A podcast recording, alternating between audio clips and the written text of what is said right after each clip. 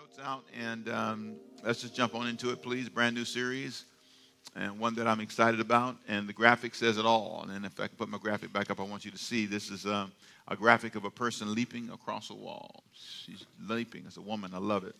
And she is uh, incredible.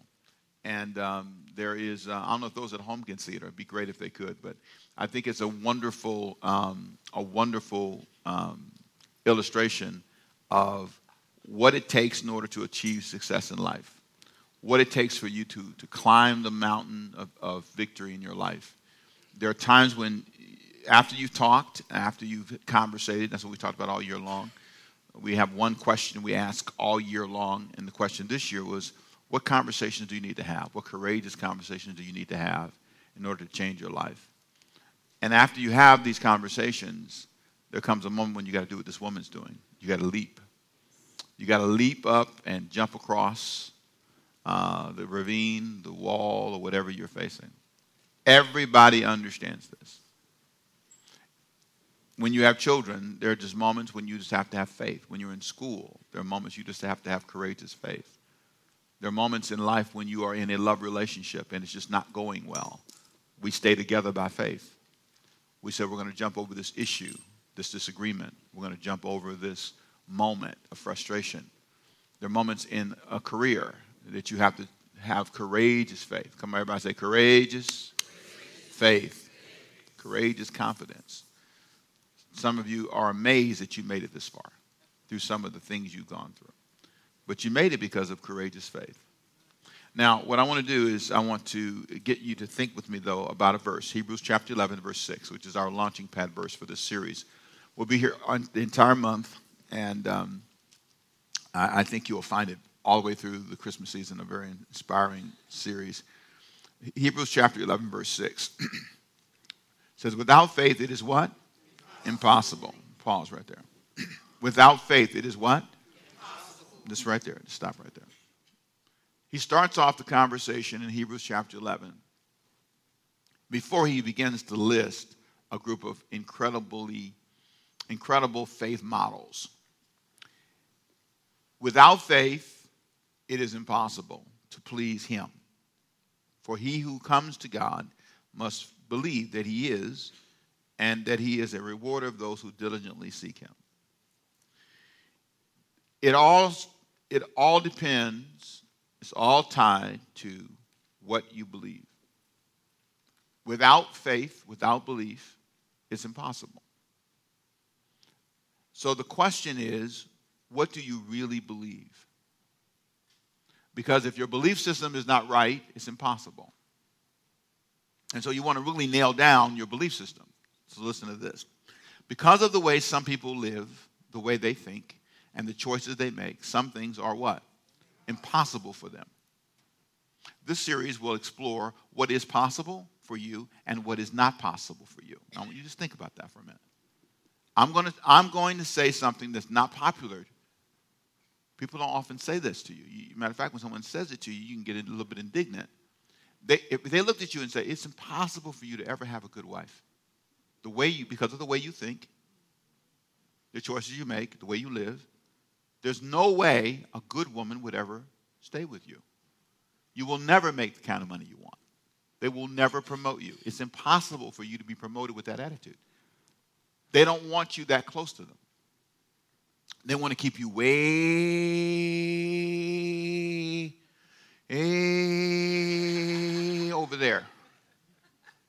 Because every time you're close, you're critical. Every time you're close, you disagree with everything. So because of the way you live, the way you think, the choices you make, some things are impossible for you. So the question is what is possible for you and what is not possible for you? According to Hebrews chapter 11, verse 6, all of this is tied to your faith. You will discover that faith is not just believing, faith is believing to be, big statement, true. What God told you, has told you. If you believe certain things, you would do certain things. I can tell you. Now, this is important. This is how you find out what you believe. Look at what you do. What you do is, is a real strong reflection of what you believe. And that's why, for me, if I really want to know where Ricky is, I need to look at Ricky's habits, Ricky's daily routines. Next month, we'll talk about all of that. It's really going to be a great series. You don't want to miss next month. I got a great series, brand new series for the year, whole new theme called Building a Better Me. How about an amen to that, huh? Building a better me. I'm a, how do you build a better you? How do you how do you turn that around? How do you? I, I wasn't going to call it cutting new paths. That's, paths. That's what you've heard me say for months now. Cutting new paths and lighting new, lighting new, lighting new ways, but flames rather. But I don't know. All of that is about building something. And in order to build a new you, it all starts with faith. It all starts with you believing. Your belief system says a lot. The reason you're late to work is because you don't believe they're going to fire you. If you really believed they were going to fire you, and when they do, you're shocked. You're, oh my God, the devil. No, no, it's on the paper when you signed up. Three tardies, right, equals, you know what I'm saying? A write up, then four, and then on the fifth one, you're fired. They told you, but it's not the devil, it's you late. You slept in, remember? That's why you're no longer employed. And so there's something about understanding that my belief system is an educator in my life. I can learn about Ricky. The reason that you are where you are in your life, financially, emotionally, the where I, where I am right now, is tied to my belief system. So I've learned to, I'm working on improving my belief system. Uh, and, and I think it's really a hard thing. So what I want to do is I want to show you, and it's hard because it's hard to face. I don't want to believe that. I don't want to look at my house and see it's a mess and say, I believe in this. But it is true. The reason it's like this all the time is because I believe in messy. I've embraced that as part of my culture. The reason these french fries are in the back seat of the car back here from last week is because I believe in having snacks around.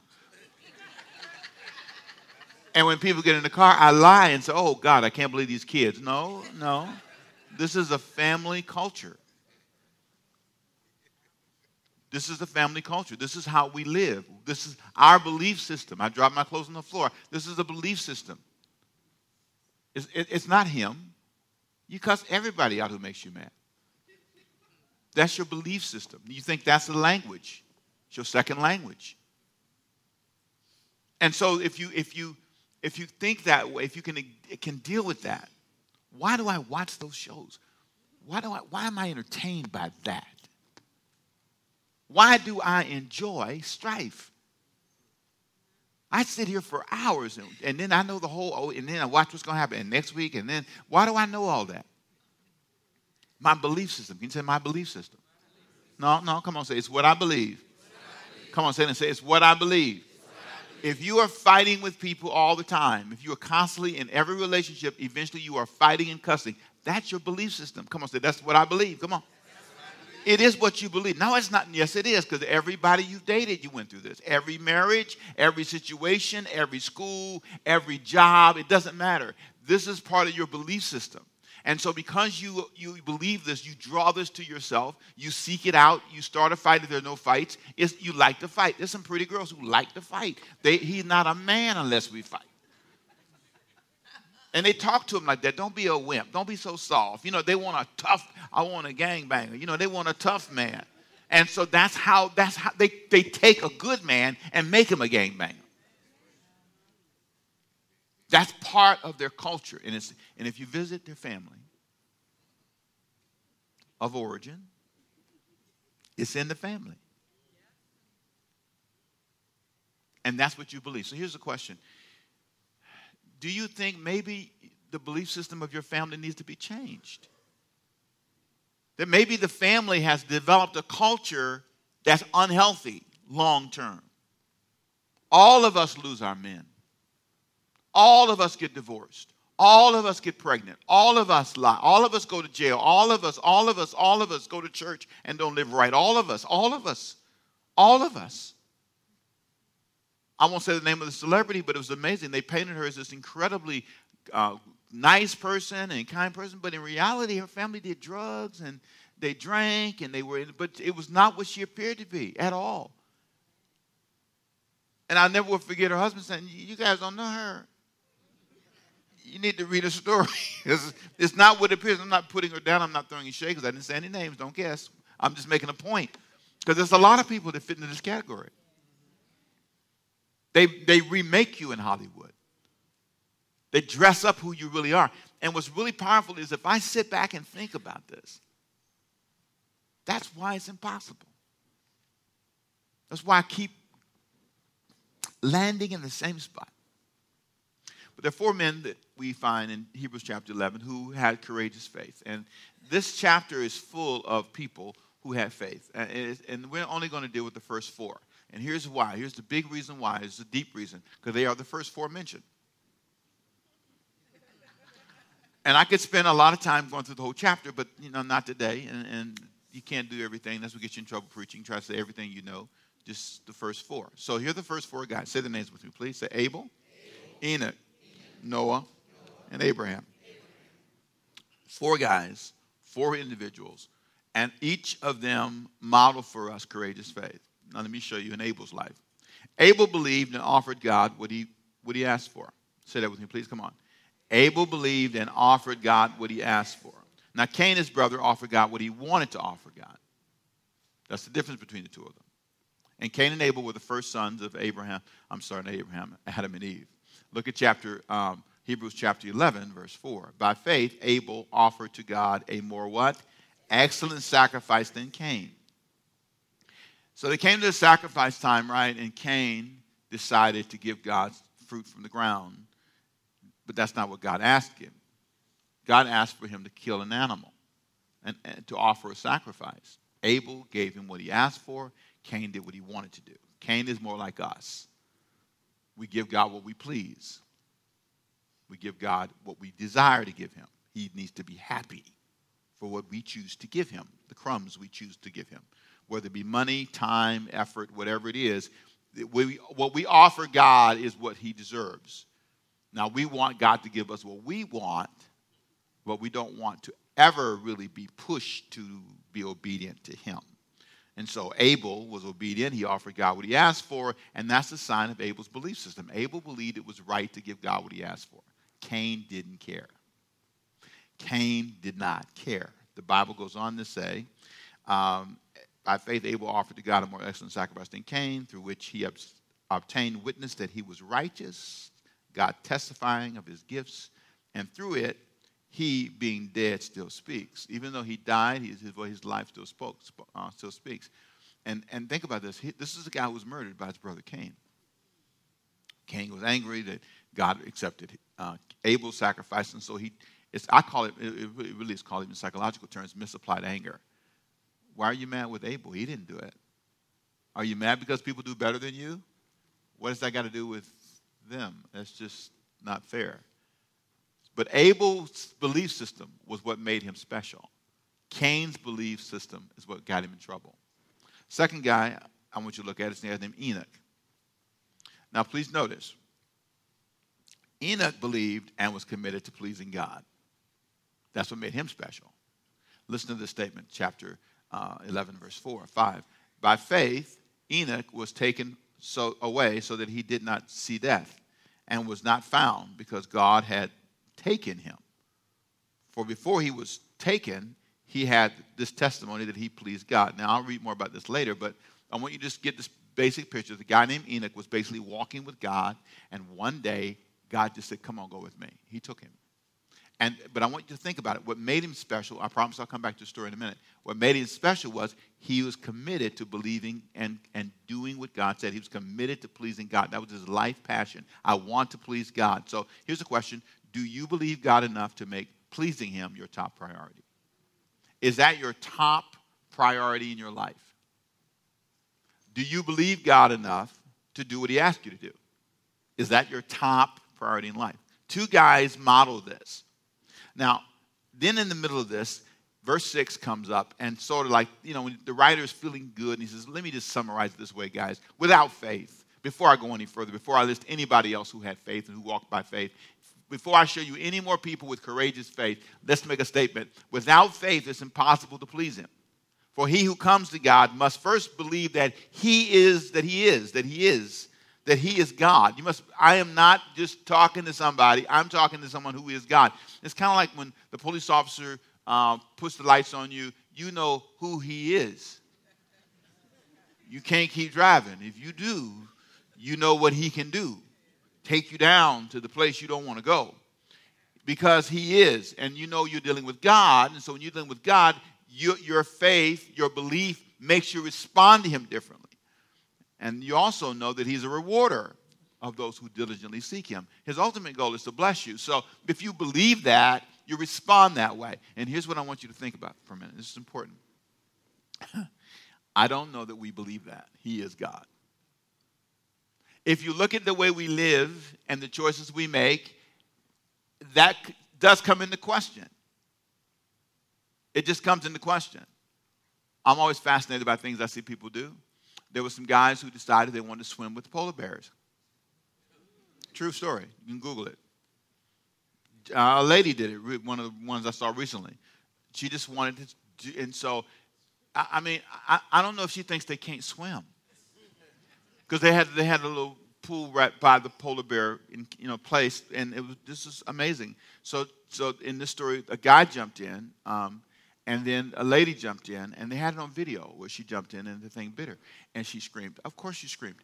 Well, because, you know, she survived, which is amazing that she survived. The guy didn't, but she survived. And you just think sometimes, what do you believe? I mean, really, you know what I'm saying? Just what do you believe? What is it? You know, I, I tell the story often about how I went to the zoo and, and the lady jumped, her glasses fell into the encampment with the um, ostriches. Ostriches, you know, ostrich. Am I saying ostriches? Yeah, those things. Anyway, so, so to me, I would say they're lost. It wouldn't come to my mind to climb down in there. It wouldn't, it wouldn't come to my mind to climb over the fence. She did. She climbed over the fence and she climbed down in there. I didn't know she was down there until I saw the ostriches doing they were doing that. When I look, because I'm, I'm, I'm, at the zoo, right? I'm watching the ostriches. Boy, they're having a moment. What's going on? And then I look down, and there's this woman down there climbing up with, and she goes, shh. I'm thinking, oh, girl, thou art crazy. What is, the, are those expensive? I mean, they must be really expensive shades. So she goes down and she gets it on her own. I just looked at her. Glad you made it back. I don't know how they fight, but I, they were looking at her like, oh yeah. They, I didn't know they, they do a kung fu move. They do, they do like that. I thought, man, this is amazing. But she believed. That is courageous faith, I guess. I don't know. No, that's courageous foolishness. That's what that is. That's that's what that is. That's call the zoo people, tell the zoo people to get it tonight and mail it back to me. Praise God. That's what you do the next guy that's mentioned is, is Noah, who's interesting. Noah believed when he was warned. Now, Noah didn't need anything but a warning that a flood was coming. And because of that belief system, he responded. Look at verse 7 of Hebrews chapter 11. By faith, Noah, being divinely warned of things not yet seen, notice he hadn't seen anything, he had not seen rain. This is important. Not yet seen rain. Rain was rain did not come to after the flood. There was water would mist would come from the ground and water the earth prior to the flood. So no one had seen rain. So Noah heard about this. He was warned of things not yet seen, warned of things not yet seen. Noah being divinely what what did the Bible say here? Warned of things not yet seen, moved with godly fear, prepared an ark for the saving of his household, by which he condemned the world and became heir of the righteousness which is according to faith. So here's a guy who responds with just a warning. And the end result you'll see in a minute was he saved his whole household. Do you believe God enough to just heed the warning? Or do you need proof? Adam and Eve stopped believing the warning. That was the sin in the garden. The day you eat this fruit, you die. And the serpent said to them in chapter 3 of Genesis, You won't die. A lot of you have friends and people in your life who told you that's not true. You won't die. It doesn't matter. You're too extreme. And so you tend to compromise your, your convictions because someone told you to not heed the warning. I have not heeded the warning. I have been on the other side of that. And things have happened and I didn't hear. But tell your neighbors, come on, say, but I can hear now. Come on. Amen. The last guy is mentioned is Abraham. He believed, and he believed so much that he moved and kept trying to have a son. 25 years. Now, catch this now. Look at verse 8 of chapter 11. By faith, Abraham obeyed when he was called to go out to the place which he would receive as an inheritance. And he went out not knowing, read this with me, please, come on, not knowing where he was going. Please hold this for a minute and think about it. God calls him and says, Okay, guy, I need you to move. You're hanging around idol worshipers. You got to get out of your daddy's house. You, you cannot, you cannot, you cannot serve me here. So I need you to move.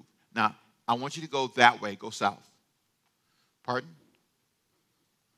So here's the deal. You get my car, right? Okay. And I say, We are going someplace. And you say, What? Where? And I say, We're going that way. And you say, Where? I say, South. And you say, where, I, I don't know. I don't really know where we're going. It's that way. I know it's south. I know it's that way. That's, that's what Abraham did. You got to understand this. He didn't, he didn't have like a GPS or anything. You know, he, he just had to go south, and so he did not know where he was going. So he gets up, he goes, he drags his family, leaves his daddy's house, leaves his home, leaves all the things he knew, right? No, all the cousins, all the nephews, everybody, sisters, anybody else in his family. Think about this for a minute. This is a huge decision and you're traveling with tents, right? So you leave and you go, and now all of a sudden you get to this place. Look at verse 9. By faith he dwelt in the land of promise as in a foreign country. So he's, going, and every night people are going, Is this it? No, keep going. No, is this it? No, keep going. And then when he finally gets to the place and he says, Okay, this is it. This is where I think we should stop here. This is, this is our Canaan, promised land. So he stops there, but he's in a foreign country, doesn't speak the languages. He's dwelling in tents. He ends up with the son Isaac, and Jacob he becomes the heirs of the same promise. For he waited for the city which had foundations, whose builder and maker was God. Here's a guy who's waiting for God to build the city, build, give him all these children he promised, and he has no kids. This is amazing. This is called a courageous leap of faith. Are you willing to move like that? Here's what I promise you if you ever truly sell out to God, you will have to move away from something. yes, you will. you enjoy me here? Ah, don't worry. Watch this. What I had to do in order to be here was I had to drink the water of change. Yes, I did. Ah, had to leave LA. Had to move from Los Angeles all the way to Savannah. What was that like? What would make me think that I could come here and start a church that would grow? I didn't even have it in my mind I was going to be a pastor. Drink that down. How in the world are you? I, mean, I mean, all I knew, this is the truth, about Savannah and this area I was born on 40th. I was born here, though, raised in LA, but I was born on 40th and Geechee, right off of Geechee Road. My experience in Savannah was a Geechee Road, East Savannah. I didn't even go to the south side. I went to the border of the south side, and I looked down the road one day. I said, "There's some rich people down there." Years ago, that's the, you know, it was where the money was, the, the growth was. I, I didn't, I didn't have a, a, a glorious vision of this place. So you compare that vision to Los Angeles. So, okay, Hollywood, Geechee Road.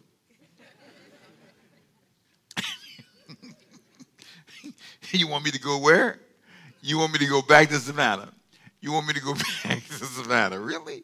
Really? Yeah, yeah, I want you to go back to Savannah. I mean, I, I just didn't have a broad experience what is it? What are you willing to leave? What, what, what relationships are you willing to change? Well, watch this now. He moved, but not only did he move, he then had this incredible belief that he was going to have a child. Verse 11 By faith, Sarah herself also received strength to conceive seed. And she bore a child.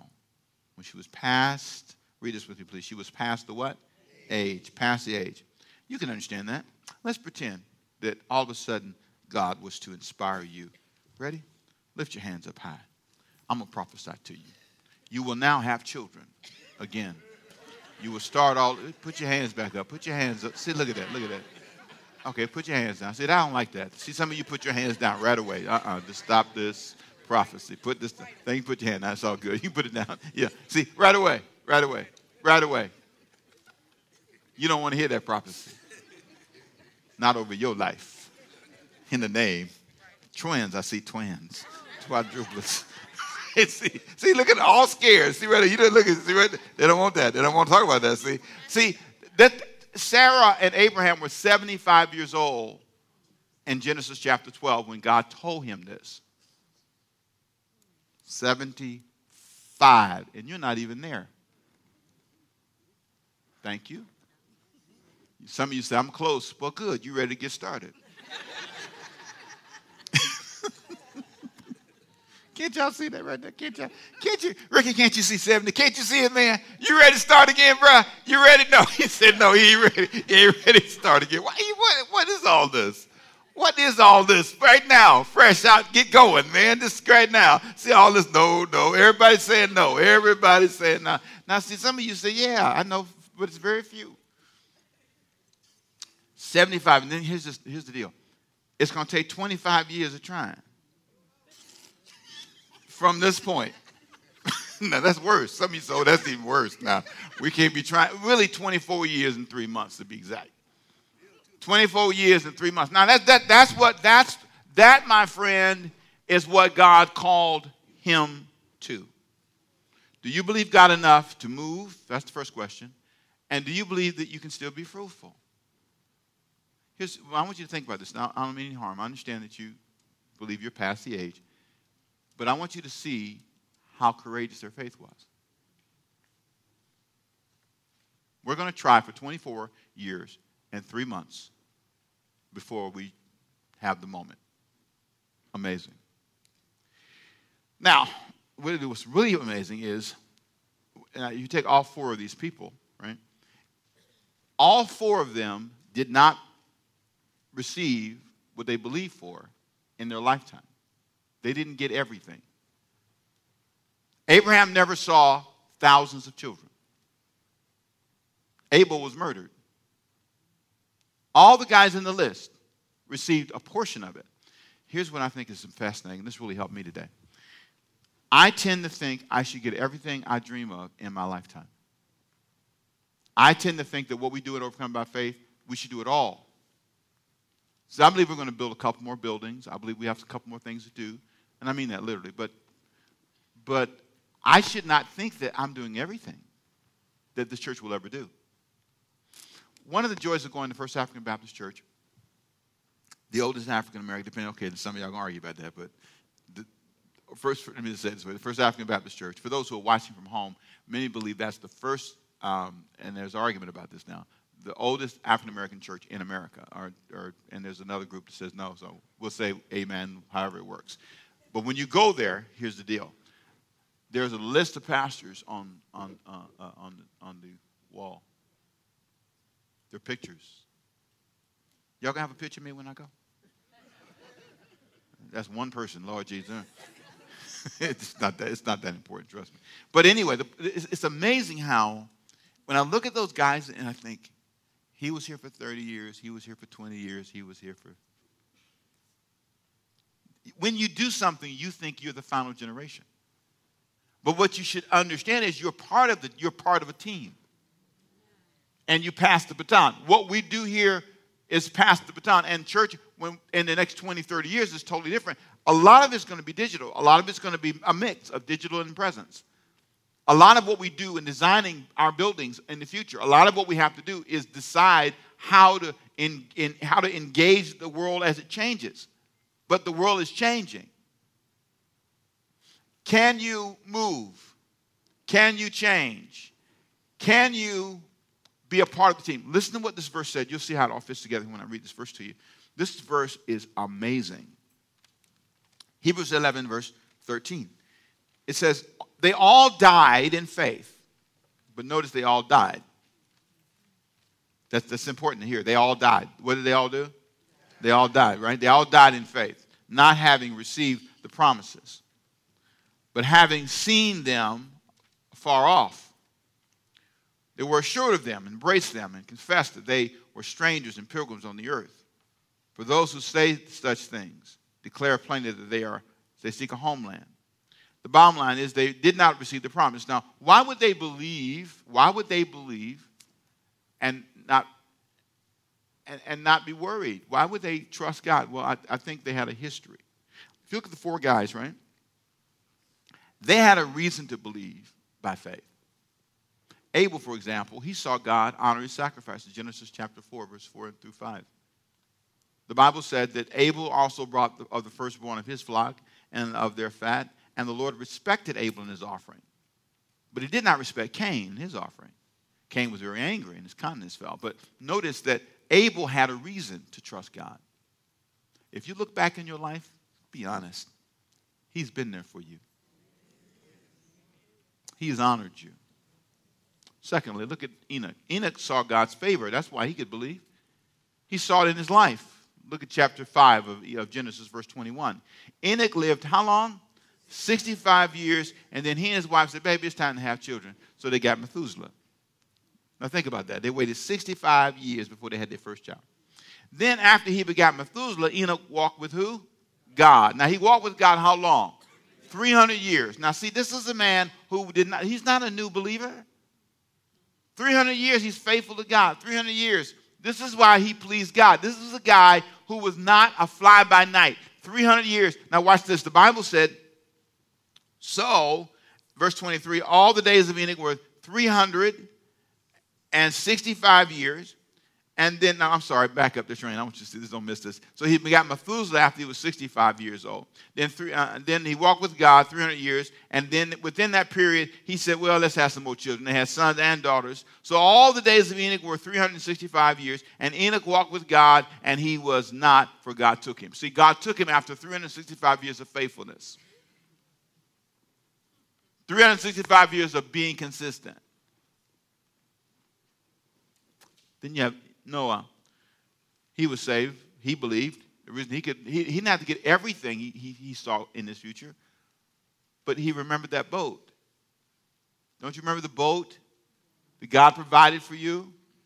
The Bible said, this is the genealogy of Noah. Noah was a just man. Listen to this. This is so amazing. Perfect in his generation. Noah walked with God. Noah begot three sons, Shem, Ham, and Japheth. The earth was the earth around him was corrupt before God, and the earth was filled with violence. So God looked upon the earth, and indeed it was corrupt, for all flesh had, com- had com- corrupted their way on the earth. But there was one guy who was amazing Noah. You know, Noah didn't get everything he wanted, but he could remember God did tell me about that rain that nobody heard of before. And, and when I told people about it, you know, it, believe, it depends on how long you believe he built it. Some say 120 years. But imagine if you build the boat, imagine you to talk of the neighborhood you know, all the people, you know, your grandchildren, for 120 years, that means your children, your grandchildren, your great grandchildren, your great great grandchildren, all of them say, Who is that man? Everybody's been talking about him for generations. And what's he doing? He's building a boat because something called rain's coming, he said. And all he had was a warning. But that's all it took. How much does it take for you?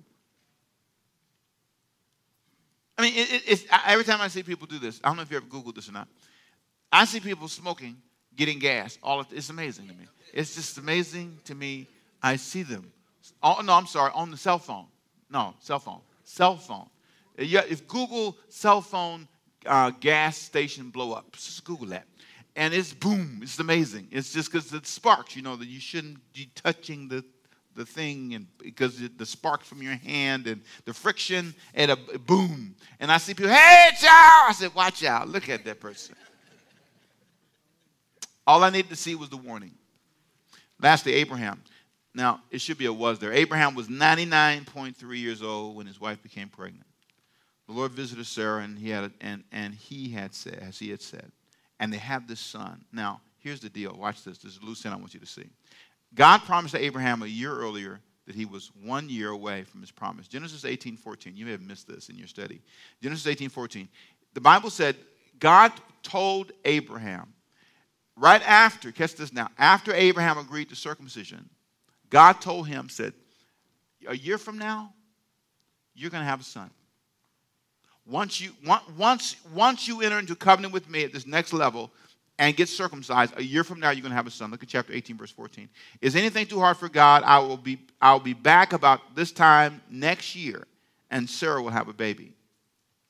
Verse chapter 17. Abraham had a 13 year old son from Hagar, who God made this one year, when God made this one year declaration. Abraham was 99 years old. This is Genesis 17 23. Abraham was how old? 99 years old when he was circumcised. His son Ishmael was 13 years old. Remember, Ishmael was the son he had because he lost faith. I love the fact that God is honest about how people can have great faith and then all of a sudden have a bad moment. In Genesis 16, he has a bad moment. You can have a bad moment and still change. He changed. And so now his son Ishmael is 13 years old, and God looks at him and says, Hey, listen, a year from now, a year from now, can you say a year from now? A year from now, everything is going to change. That, my friend, is what I've experienced in serving God. There are moments when it takes longer than I expected. There are moments when I didn't get everything I thought I would get in a certain time frame. And here's what I believe everything I believe for, all the faith I have in front of me, will not be materialized in my lifetime. But I have enough in my history, I have enough stories in my past to know that my God is faithful. Come on, say amen. Father, some things we're going to pass to our children that we thought we would have for us. Some of the assignments you've given this church will be lived out in our lives, and some will be lived out in the future. But God, we thank you and we believe by faith that you have called us. We believe that your hand is on our lives. We believe that you have given us this opportunity. We trust you, we love you, and we celebrate you. We ask you, Lord God, to let your spirit rest on us. And we pray that where people have been struggling and where they've had a hard time trying to find their way, may this be the season, may this be the moment that they say, I need to have courageous faith. I need to live as though I believe what God said is true. I need to embrace the faith of these four people. And I thank you, Father, they, they show me I don't have to be perfect. There are a lot of things, Lord God, that you want to do in our lives that we will struggle with. Moving to a new place, believing that we can still be fruitful. We have many times given up on our fruitful dreams because of our age, because of past failures. Sometimes we walk with God for just 20 years and we think God should take us. But this guy, Enoch, was 365 years of faithful service and still going. Father, help us to learn from that. True faith is not about instant rewards. True faith is about long term persistence. It's about trusting you, believing to be true what you've said. May that be reflected in our words when we're angry, when we're frustrated, when we're lonely, when we feel isolated, offended. When we're offended, let us say, I believe God's way is the best way to respond to this. When I feel left out, let me say God's way is the best way to respond to this. When the dragons of financial challenge are flying around us, do it. The, we, we believe that you, God, will show us the best way. The best way. The best way. Father, we lift our hearts to you today, thanking. In Jesus' name. Amen. With every head bowed, every eye closed still. If you're here today and you say, Pastor Rick, well, look at me. I want to say, I want you to look at me for a second. Do you have a relationship with God? Or do you have a religious experience with God? If you believe what the Bible says, God wants you to have a relationship with Him. I was a teenager when I came to this understanding that I did not need to just go to church because I didn't go to church. I used to play basketball on Sunday. That was my church for years. I was the guy with the boom box walking down the street making noise. I was not a church person at all. I used to cuss when the gospel music would come on the radio because I wanted to hear my music all day. And they had this block from 6 to 12 where they play gospel music. And so all morning long, I had to hear Bringing in the Sheaves. I thought it was awful because I didn't understand the words. I didn't know what they were saying. And I only knew a couple of gospel, songs. I was a God. My mother taught me to be a God-fearer. We feared God. We prayed every night. We prayed over our food. We had a big Bible we never read. Not one time. I had a big Bible in the front room. You ever had that Bible? Never opened it. Don't touch it. That's what I was always holy. Said, okay. I didn't touch it. I never read it. Honest to God, never, never. We didn't grow up reading Bible verses. We went to church, and that's the only time I read the Bible was in church at Sunday school. I was not a church person. But my mother told me, don't lie, don't steal, taught me the Ten Commandments. I didn't know all of them. I had a few right.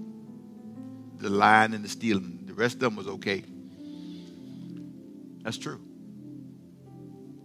One day, God touched me.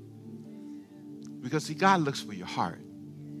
He said, There go Pastor Rick walking down the street with that boombox. Look at him. That's Pastor Rick. That's the future preacher overcome by faith right there. He don't know it yet, though. I got to get that boy from here to there. How do I do that? And so he started messing with me, started messing with my mind. I got these feelings. I remember I was walking down Exposition Boulevard in Los Angeles, and all of a sudden the Spirit came on me so strong. And I just felt like I wanted to sing a gospel song. And I sang Amazing Grace, how sweet the sound that saved a wretch like me. I knew that part. I didn't know what wretch meant, but I just sang it.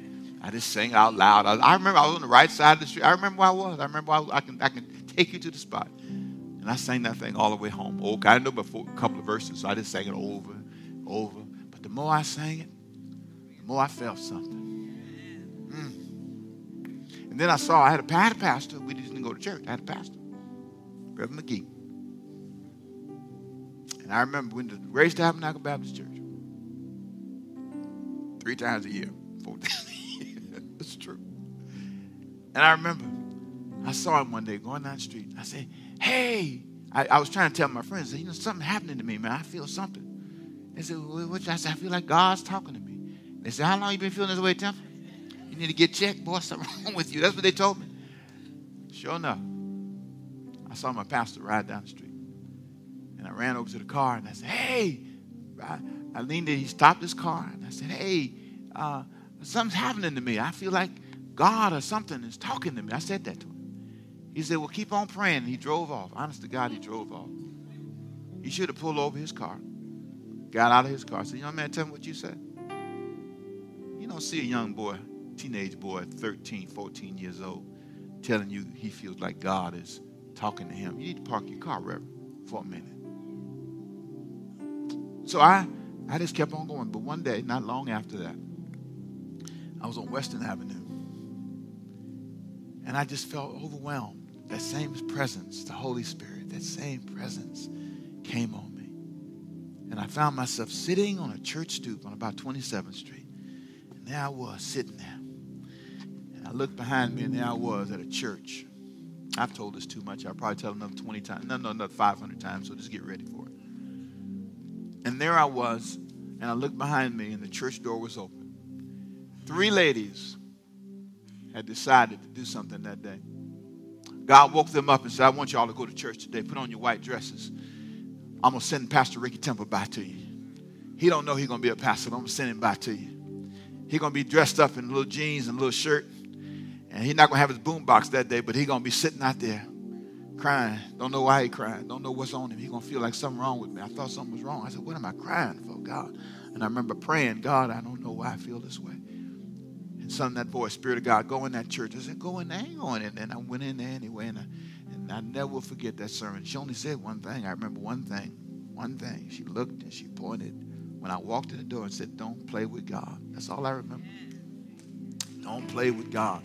And let me tell you, in that moment, tears came down my eyes, and I got I said, get out of here, man. I'm going crazy. I walked out to the back door, and they said, Can we pray for you. They got the courage to see this young boy. Can we pray? And I said these words No, I did. I said, No. and I walked out the door, and the same spirit came on me. Go back in there. Go back in that door. Let them pray for you. I walked out the door, I walked back in the door, and they must have prayed me back in that door, and I came back in. And they got around me, and I only remember the prayer. I only remember this one prayer. I didn't even know what it meant. But I remember what they said over me, all three ladies. They could have avoided that day. They could have said, Well, I go to church. Nobody's going to be here.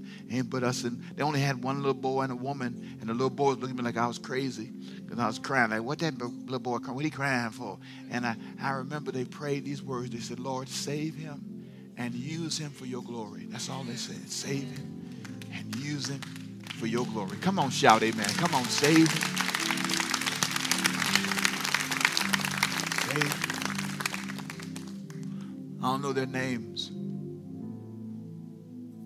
Years later, I went back by there.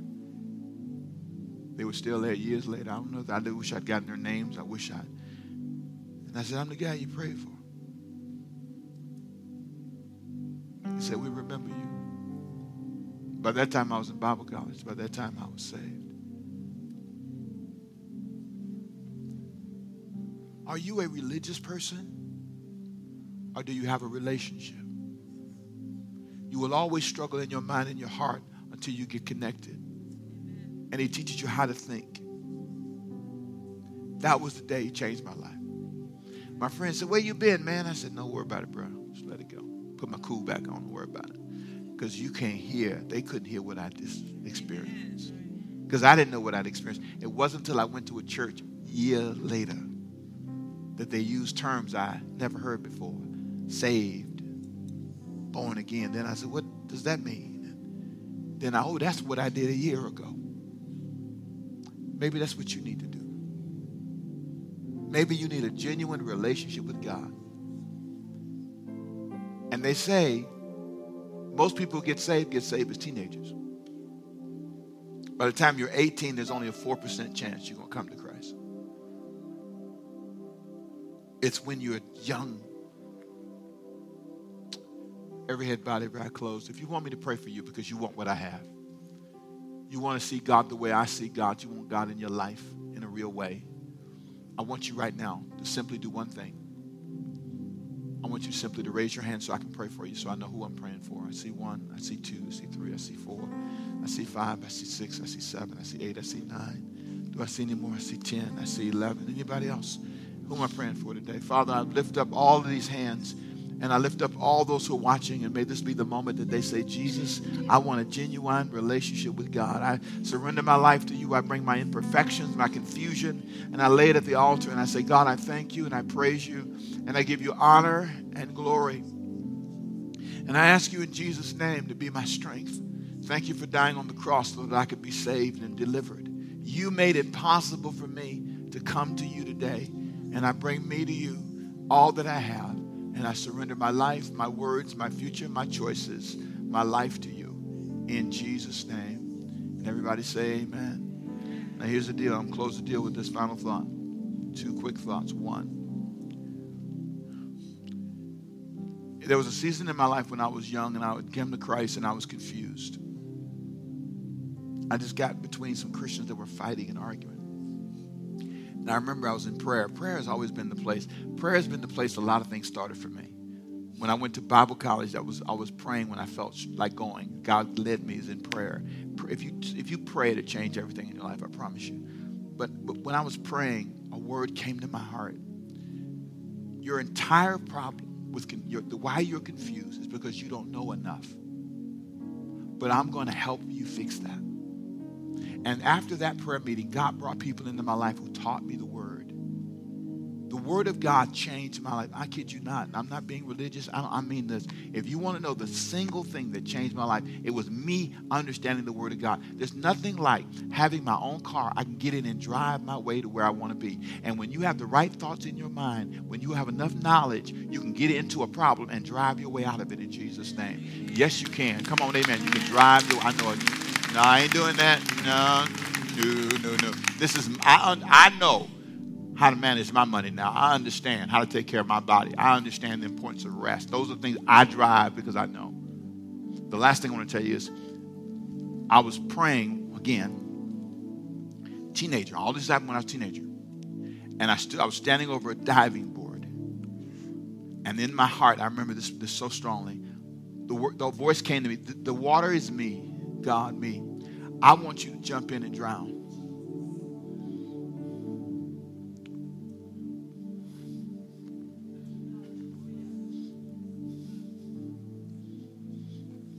They don't know this. Get a microphone.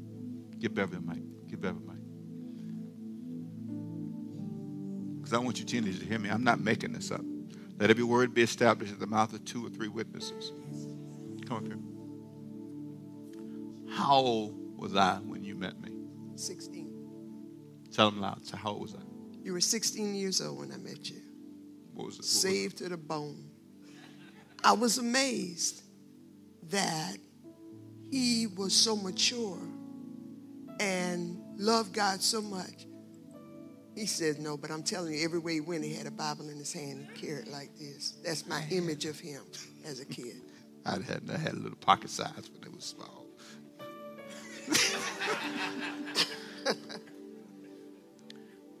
I was a normal guy as a teenager. But that word, jump in and drown. You want a lot from God, but you won't drown. You're holding on to your pornography, you're holding on to the world, holding on to your ways, relationships that aren't healthy. I struggled. I got I can give you my testimony. I struggled. Stay holy, I struggled. Temptations. But I kept going back in the water. And I kept drowning. Some of you need to drown today. Totally surrender your life. No more games. Don't play with God. I see that woman. When I counsel these preachers and I see what they do, I say, don't play with God. I hear what I don't want to hear. I know what I don't want to know. Father, help us today. Leave this place changed. Help us today to surrender our lives to you. It's going to take courageous faith to change. But if I come to you, you'll help me. And no weapon formed against me will prosper. In the name of Jesus. Amen. Thank you so much. God bless you, man. It's been great. Wow. God bless you all.